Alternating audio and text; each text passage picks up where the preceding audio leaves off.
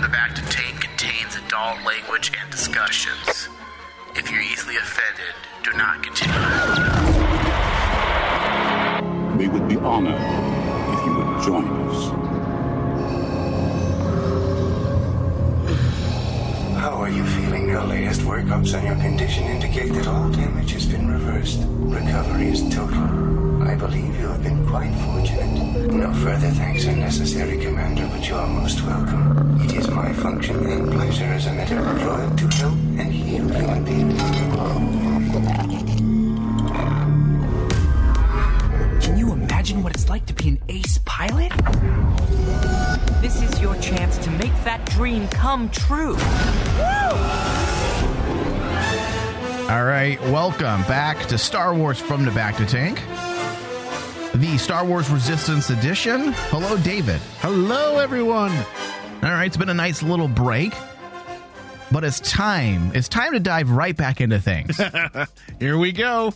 Yeah, so we're going to be talking about Star Wars Resistance Season 1, Episode 12, Bibo, the mid season premiere. I was really excited for the return of Resistance after seeing that that slick mid-season trailer. That's the type of marketing, Dave, that this show has been missing. Agree or Agreed. disagree? Absolutely. That trailer not only got me psyched for Resistance, but it made me remember some really great scenes from uh, Force Awakens. Yeah. Like the First Order scene in Force Awakens is one of my favorite moments when he's doing that propaganda type speech to the First Order, and it gives you the chills when Yeah. you when you watch it happen because it's kind of like that is very very what you would Just, expect. it's just powerful. It's evil. It's eh, yeah. I I agree. and it's one of the it's one of the uh, one of the scenes that basically made me really like the character of General Hux Yeah. because I wanted him to be the main villain. Yeah. So there's a there's a lot to look forward to. I I guess it's safe to say based on that trailer, a lot of things. But yes, marketing, Dave, that's the biggest problem f- since day 1 with this TV show. It Yeah. it felt like um an afterthought. It's like, "Hey, oh yeah, and also Resistance is coming out, guys. And I, I don't think that was the original intent. I, I feel like this show was supposed to be something very different. And then with the uh, the, the announcement of the Disney streaming service, and then the Mandalorian, and then of course Clone Wars returning this year, There's a lot going Resistance became the the redheaded stepchild of of of Lucasfilm, and it, it it just lost everything. It lost its marketing. There isn't a lot of emphasis on character development, although I, I feel like that's going to change, as we had said, leaving the first season last year, bleeding over into the mid season. We felt like there was going to be a change in direction, and this trailer. I, I, I think was a good example of that, showing everyone, hey, this is what's happening. We are in fact working towards something. Yeah, Um, I mean, the trailer shows uh, the threat level going up. It felt like a preview that hinted at relevance, and that's the takeaway for me. and the thing that I liked about the trailer too is it legitimately showed Kaz as a hero. Yes, and that was a big thing. That- Exactly. it- you have to.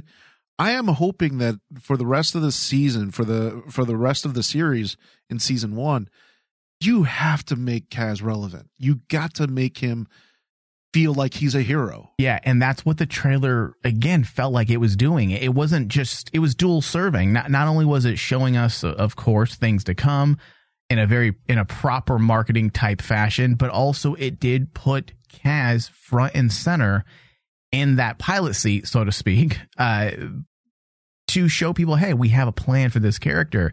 And again, that's the takeaway for me as well, is that if you have a title like Star Wars, right, Dave, on your on your TV show, and it's canon, first thing I ask, what will this canon compliant series add to the overall world of Star Wars? Yeah. That's the question we've been posing almost every episode discussion we do on Resistance.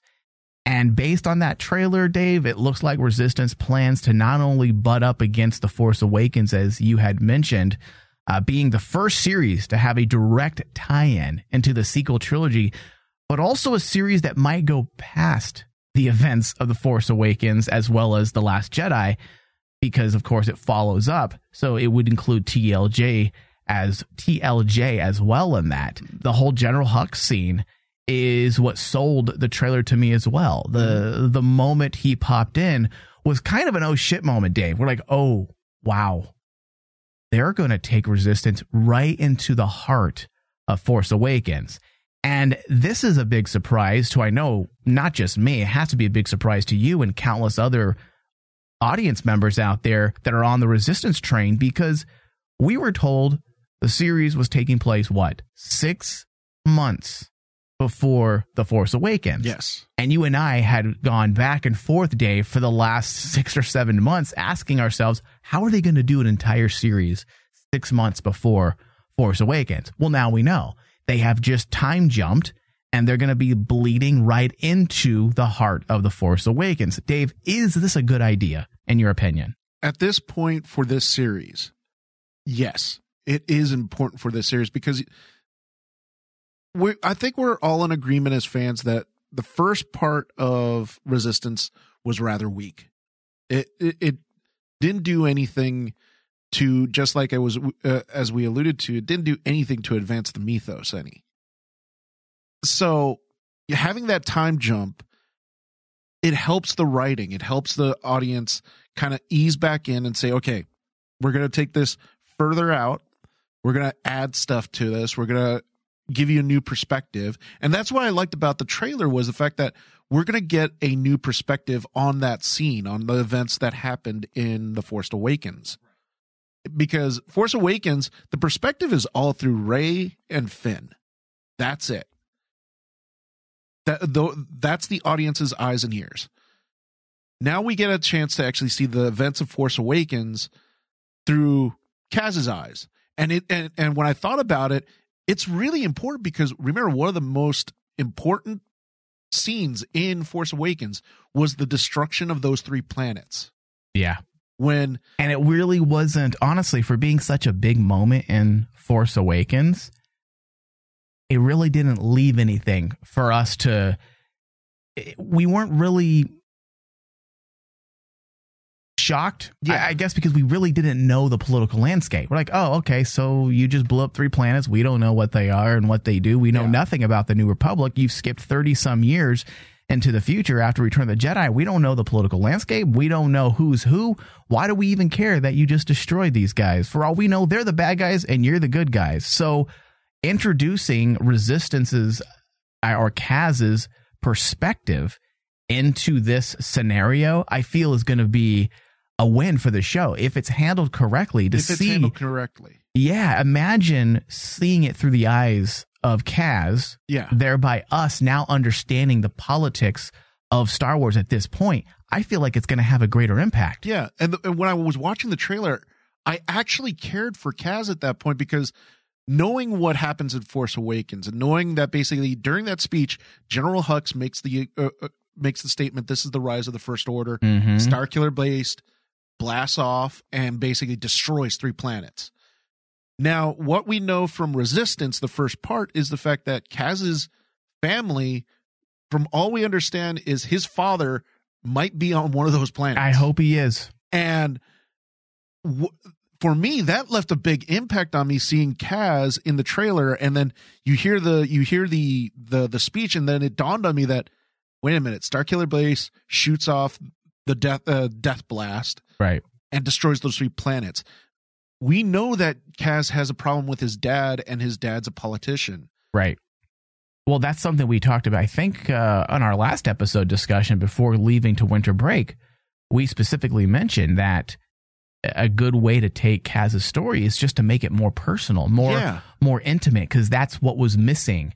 Uh, there's so much potential with this series, but one of those the one of the big the biggest issue with d- despite forget the silliness the goofiness forget all that. That's not the problem. Yeah. We are using those things because there's surface elements that we can pinpoint and say oh i hate that. I hate that.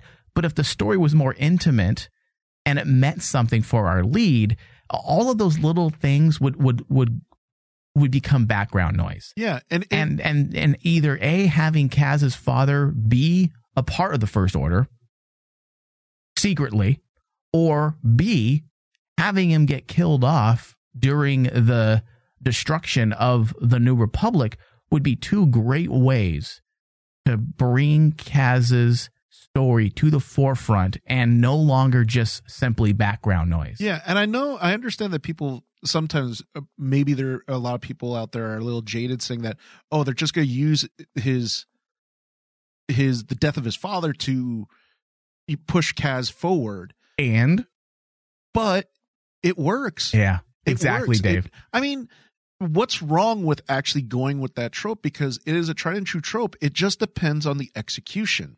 right. The execution's the key. If they fall flat and basically it, it- they they still make Kaz feel really goofy during this really dark time in the first uh, in in Force Awakens, then that's a bad mishandling of the trope.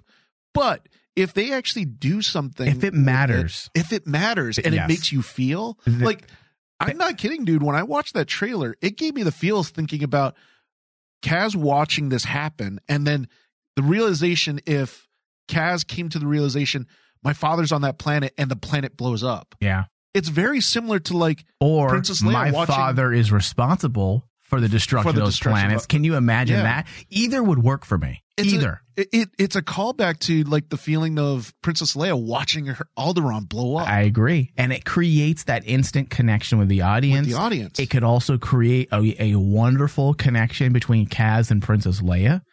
I I don't see how they can work on that relationship completely, especially if they're butting up against the Force Awakens, because we already know where Leia's at. We already know, uh, for the most part. Actually, we don't know what Leia. no, we don't know. we don't know what she's doing done. until second, about halfway through the movie, right? Not even then, because remember, she just shows up at I forgot the name of the base where they Maz's castle. Maz's castle. Yeah, They they they show up there, and Leia, we don't know what she's been up to. you're right. She just basically shows up off the ship, and they they have that brief interlude between her and Han. That's it. There's no no one coming up to her talking about the discussions of the battle plans. This is what's going on. None of that. yeah, And that's why I feel like this could be a really important moment for resistance to give us that give us that other perspective because they can do a lot. And- there's a lot they could do. and if they do, I mean, okay, you have Princess Leia's character introduced. Use her. Yeah. Use her. Have her. Yes, we know Poe Dameron is is uh is Kaz's teacher of sorts, Teacher. his tutor.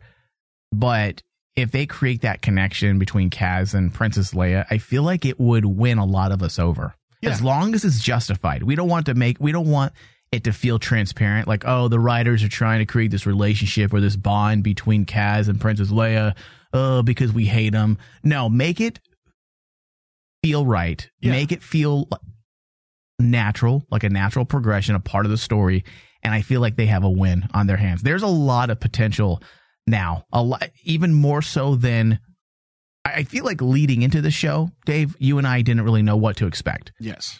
Now we kind of know what to expect. And with that midseason trailer, eh, the possibilities are, are endless with this series and what they can do now, especially if they have the balls or at least the go ahead, the green light from Lucasfilm and Disney to say, hey, go ahead and move past Force Awakens and Last Jedi. Yeah. Why not? This is why Disney is, this is why we were even happy about Disney buying Lucasfilm. If you remember, Dave, why were we happy? Because we knew it would mean what? More Star Wars. More Star Wars. So let's not just have more Star Wars and stutter step because we're afraid to step on the toes of the next director or writer for this TV series or, or movie. Let's start stepping on toes. As long as we know the direction of our stories, let's not hold back. And I think Let's that, move forward. that's the important part is to move forward. And the way they've been doing it, if you look at like what Star Wars has done for the past couple of like short years that they've been uh Disney has taken control, one of the biggest things they've been trying to do is tell stories from uh, I always remember them saying, "We're trying to tell a story from a different perspective." Different Yeah. perspective. They tried to do it in Rogue One, and yeah, it worked in Rogue One because you told the, the story of the Death Star from a different perspective, from the from the spy spy's perspective of like the importance of the Death Star. They did in Rebels. They tell they told they told a similar story, The New Hope, from the Ghost Crew's perspective. You didn't see it. You didn't see anything about Luke. Didn't see anything about Obi Wan Kenobi. They didn't tie into the story of the rebels. Now you Yeah. have now you have this chance to actually tell a story from a new perspective of the resistance, which is something that all of us have been saying is kind of like we need more substance to the resi- the history of the resistance because it's still a mystery as to why the resistance is even around. Yeah, we w- Leia formed the resistance as a precautionary thing against the first order, but why? What gave her the inclination of actually saying, "Well, you know, I I, I know of this." Speaking of the first order, and it's always been very vague. This is a chance for us to actually get more substance to the dy- dynamic of the resistance and the first order. All right, Dave, we need to jump in to the actual breakdown of this episode because we have spent the last, what, 15 minutes on sheer excitement for the midseason trailer. Yeah. But now we got to get down to business. So we're going to be talking and breaking down the season one midseason premiere, Bibo, episode 12, directed by Bosco Mm, which, by the way, Dave, according to various sources, that's actually how you pronounce Bosco's last name. Yes. Bosco Mm. Mm. That doesn't even make sense to me, but hey, you know what? I'm a simpleton. The episode was written by Paul Giacoppo. Uh, synopsis Neeku adopts a strange sea creature that smells apparently like shit and gets way more than he bargained for when it brings chaos to the platform. Because only Neeku can do this. Yeah. Overall, this episode was a little irrelevant to the bigger Star Wars story, but it wasn't a wasted episode. Yes. Uh, they did cover quite a bit of ground this week in various different ways. For one, Kaz was not fucking useless. Holy shit! Yes. Holy shit! Kaz actually did something and didn't wait to be ordered. He just did it. He just went and did it. He sounded an alarm. He flew with the aces. Didn't do much but tell them to hold their fire. But hey, it's progress. It's progress. Setting jokes aside, just for a moment, Dave, this needed to happen though. Yeah. Taking One of the biggest things too about that is the fact that Kaz actually helped the aces. I mean, I was actually pretty impressed that they showed Kaz save one of the aces, yeah. which is actually pretty that's pretty different. Well, we heard that he was a great pilot, but we've never actually seen it. So to see him doing things in the cockpit, this is that needs to be his world. He can be a buffoon, I guess, out in the real world. He can not be that great at fixing things, uh, but once he's in the cockpit of a ship, he needs to be a completely different person. He needs to be in control, and that's exactly what we saw. We saw a Kaz who was in control. yes. And that's why I was so I don't want to say excited, but I was happy with this episode. Yeah. Um, take into account that the midseason trailer again, we, we know that the resistance writers have some really big plans in the works. First thing they've got to do is course correct Kaz just a bit. And I feel like this was the first step in that direction. That's something you and I spoke about before we left to winter from to winter break day. What did we say? We said that resistance has some work to do coming back Oh, absolutely. that it has a lot of work to do. And I feel like the finesse of his characterization is should be foremost on their thoughts at this point. And in this episode, for me, it felt like this is exactly what we were getting. We were getting a little bit of f- finesse on his characterizations.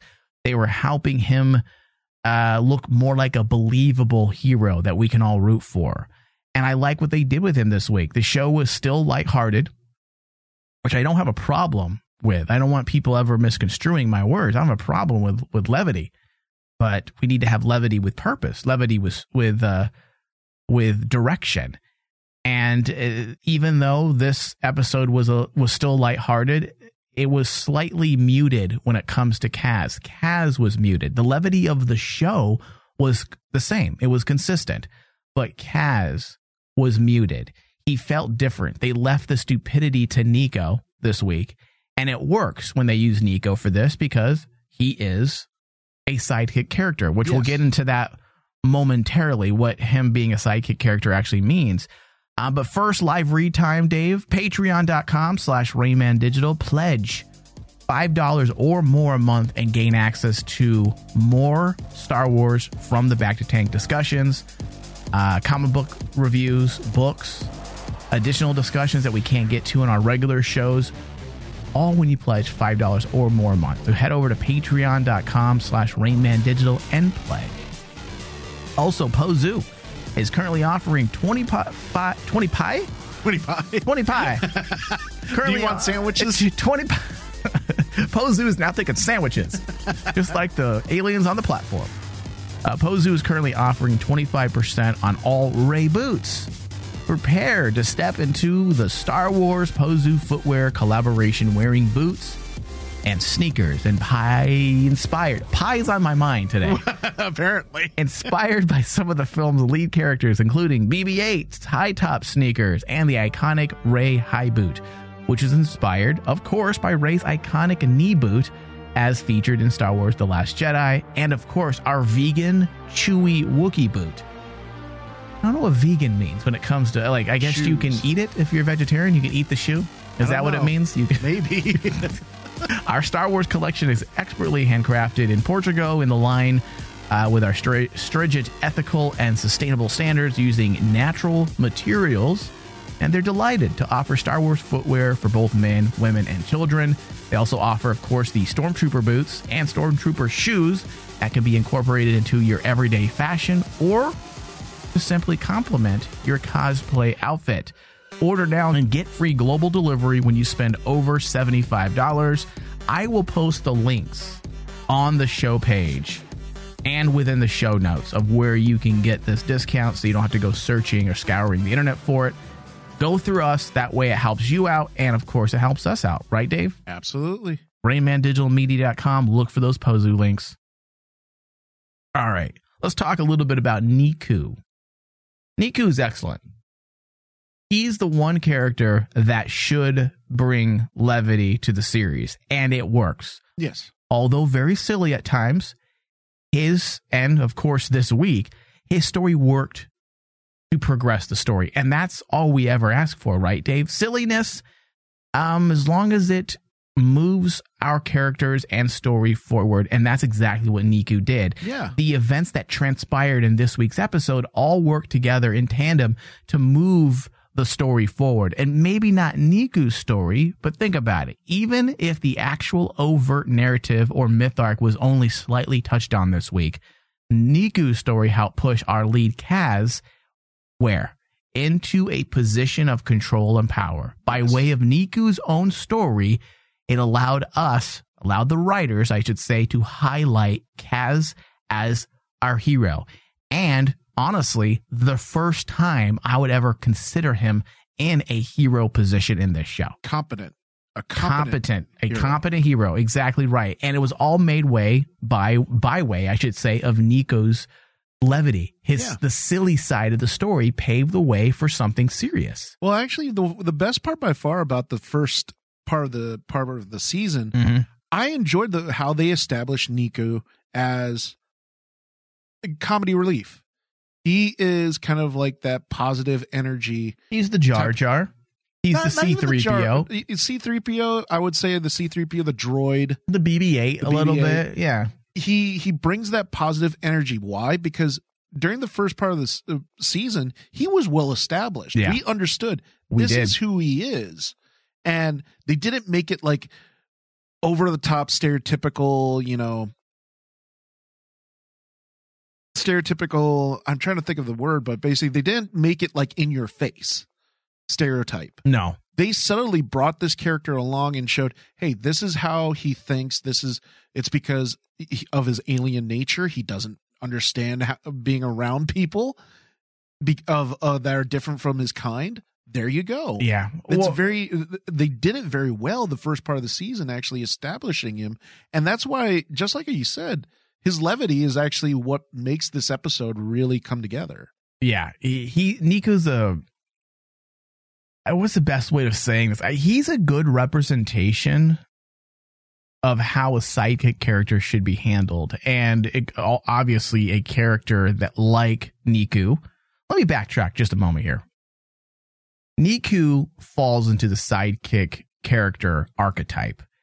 And he is an example of the writers understanding this literary archetype to a T. And this week, that was made very, very apparent. The role of the sidekick is not always the obvious support. You know, it's not always the Robin or the Yeah. what's another superhero or sidekick I can't think of Like now. the Bucky.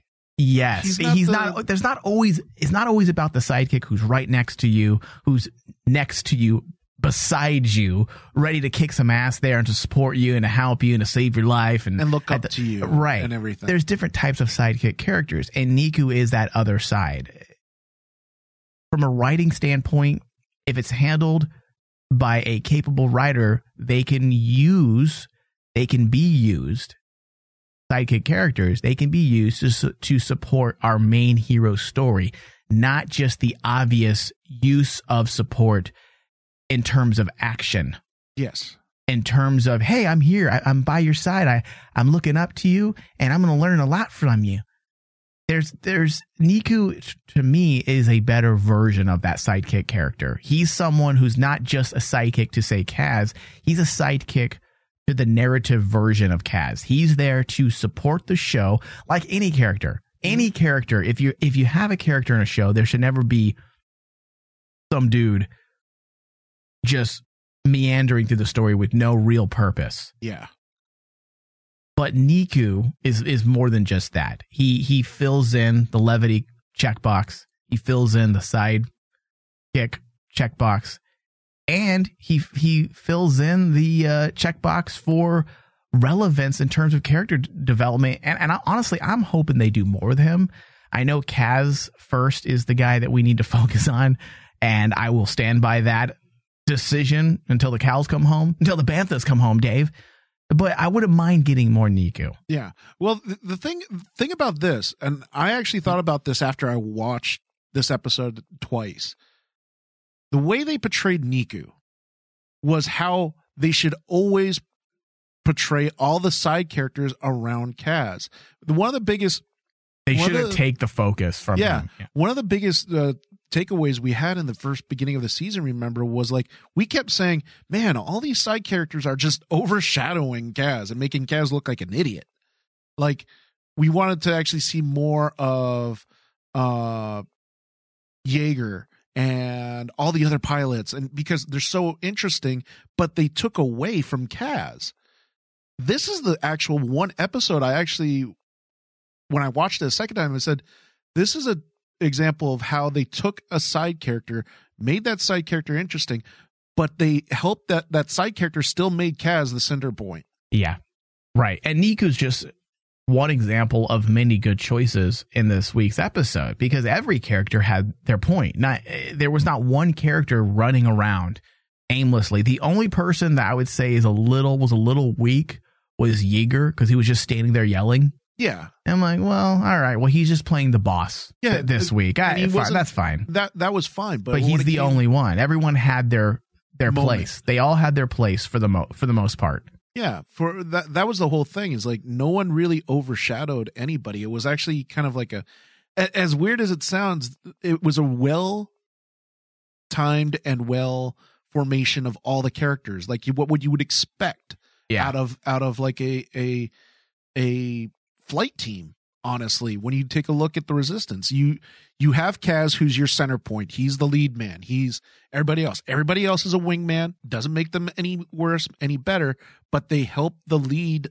pilot guide the show. And this is actually the first episode where I can pinpoint and say this was well this was well formed to make the characters all gelled together as one for a change instead of oh this is a Yeager centric episode and uh Kaz is dubbed as an idiot you and it ru- and it takes away from that this feels like the cast finally have, has come together and gelled to the point where it's it was actually the first time in uh, all the time that I've watched Resistance where I like go okay this is a properly assembled ensemble Yeah.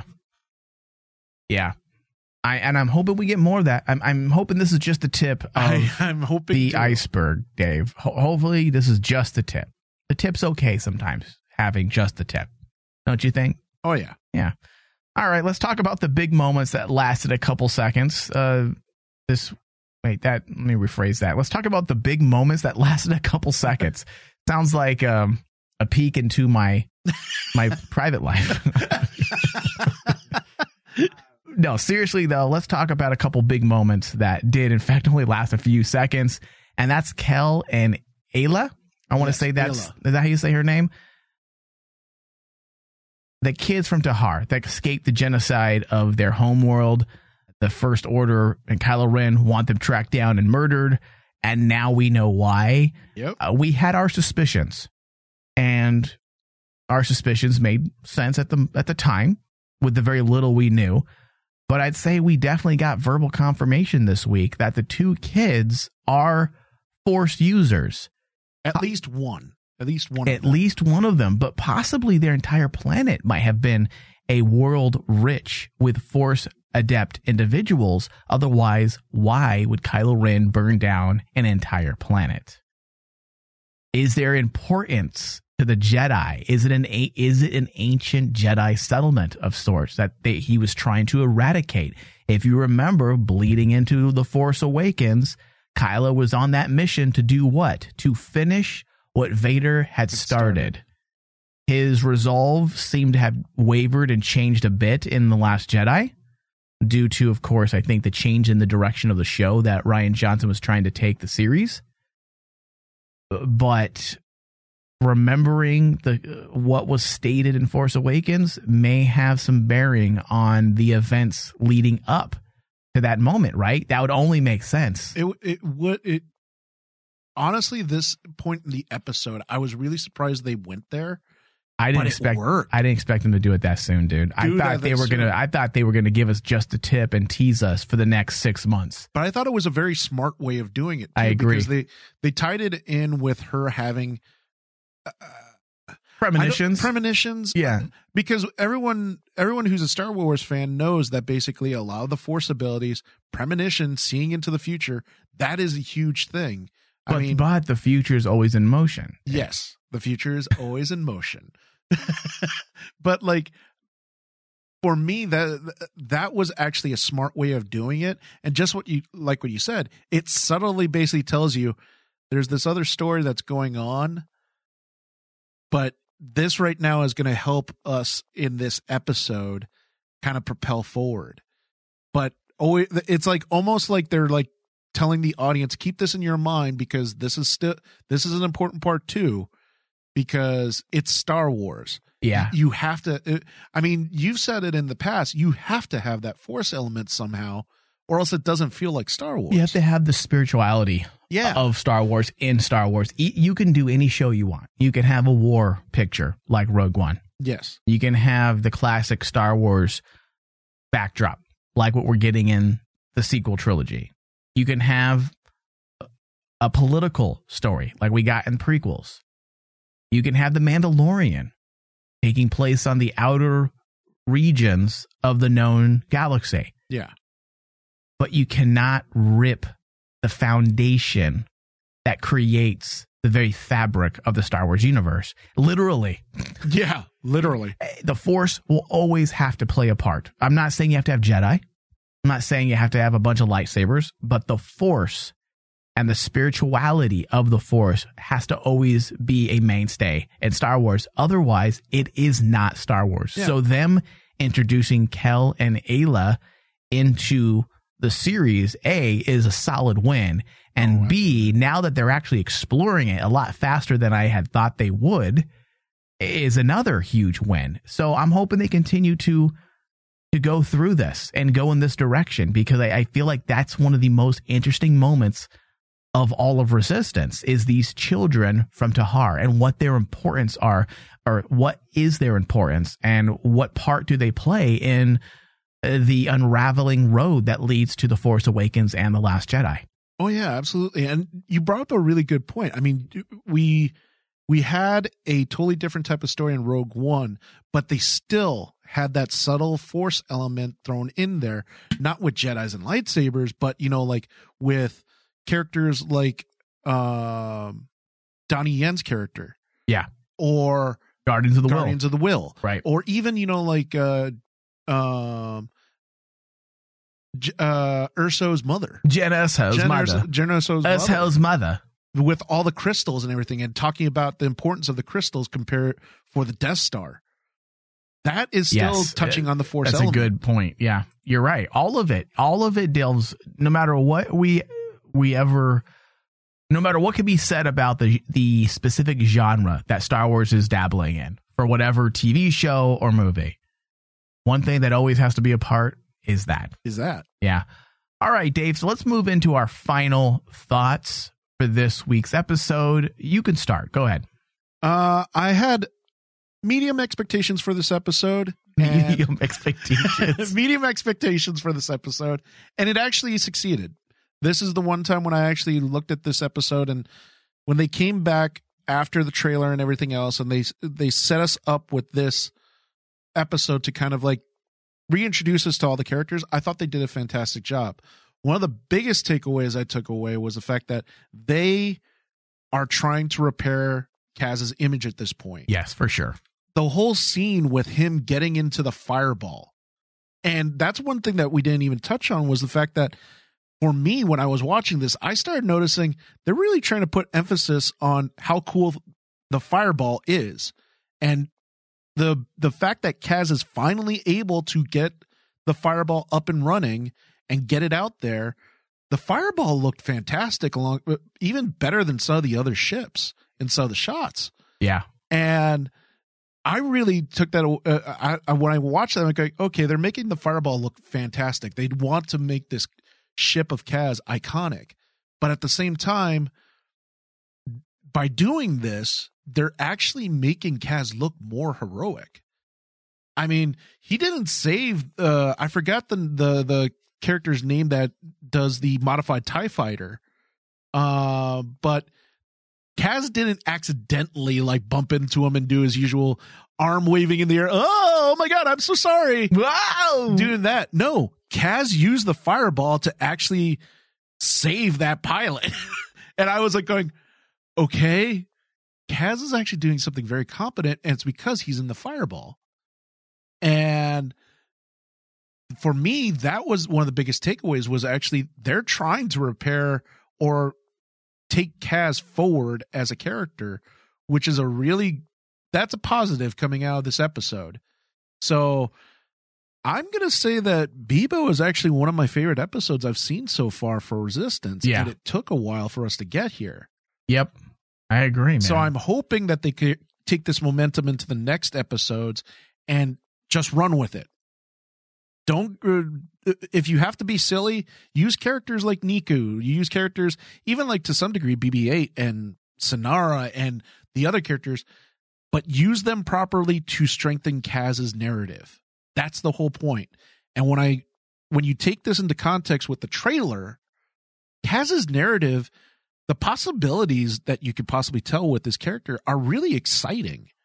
Like you're you have a possibility of making a scene in The Force Awakens Yeah. that no one ever thought about. Why is it that important? You are going to make it personal in this episode if Kaz has to watch that that that scene like what we did in the movie and General Hux and he fires the Starkiller base, blows up the planet and it dawns on Kaz my family's on that planet that makes it so personal and it just harkens back to like old Star Wars of Leia watching Alderaan blow up and basically you know giving giving the first order some teeth some legitimate heat yeah. Yeah, Dave, I don't disagree with any of that. I feel like my uh, final thoughts are very much on par with yours. So I'm not going to add any more other than the fact that I do like the direction. I do like the return. It feels like there's a method to the madness, that there's a plan of action, especially with that trailer. Um, you don't put out a trailer like that unless A, you're scared to death that your show is falling apart in terms of ratings, although we do know that the show did get picked up for a second season officially yes or B, they put together a trailer like that because they want to reassure people, hey, the the tone of the show is changing. It's going to still maintain the levity that Resistance brings to the table, but there's also going to be a tonal shift as well. And this is what the story is going to be about. And honestly, that if it wasn't for that trailer, I probably wouldn't have been that excited to even cover this week's episode. But that trailer did do a lot of good for me in terms of my overall feeling. And this trail and this episode also um, added to that. I feel like there is a direction and a plan. All right, Dave, that concludes this week's discussion on Star Wars Resistance Season 1 mid season premiere titled Bibo. I want to thank everybody for listening. Please find us on uh, iTunes, Stitcher, Google Play. Just search Star Wars from the Bacta Tank. Also, also, we love all of you. Thank you, David. Thank you. May the force be with us. This is Stormtrooper 1, and if you've missed any portion of the show, you can always head over to FromTheBactaTank.com and uh, listen to the show at your leisure. Uh, we're also on Stitcher, Smart Radio, Stitcher.com, search Bacta, and add us to your favorites. Thank you, and uh, listen responsibly. And may the Force be with you.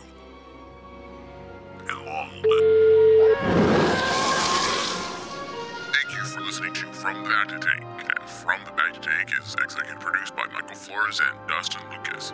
Hosted by Michael Flores, David Zabal. You can find out more about our show by going to www.fromthebactatank.com. You can also find us on Twitter at From Bacta Tank, as well as Facebook, facebook.com slash From the Bacta Tank.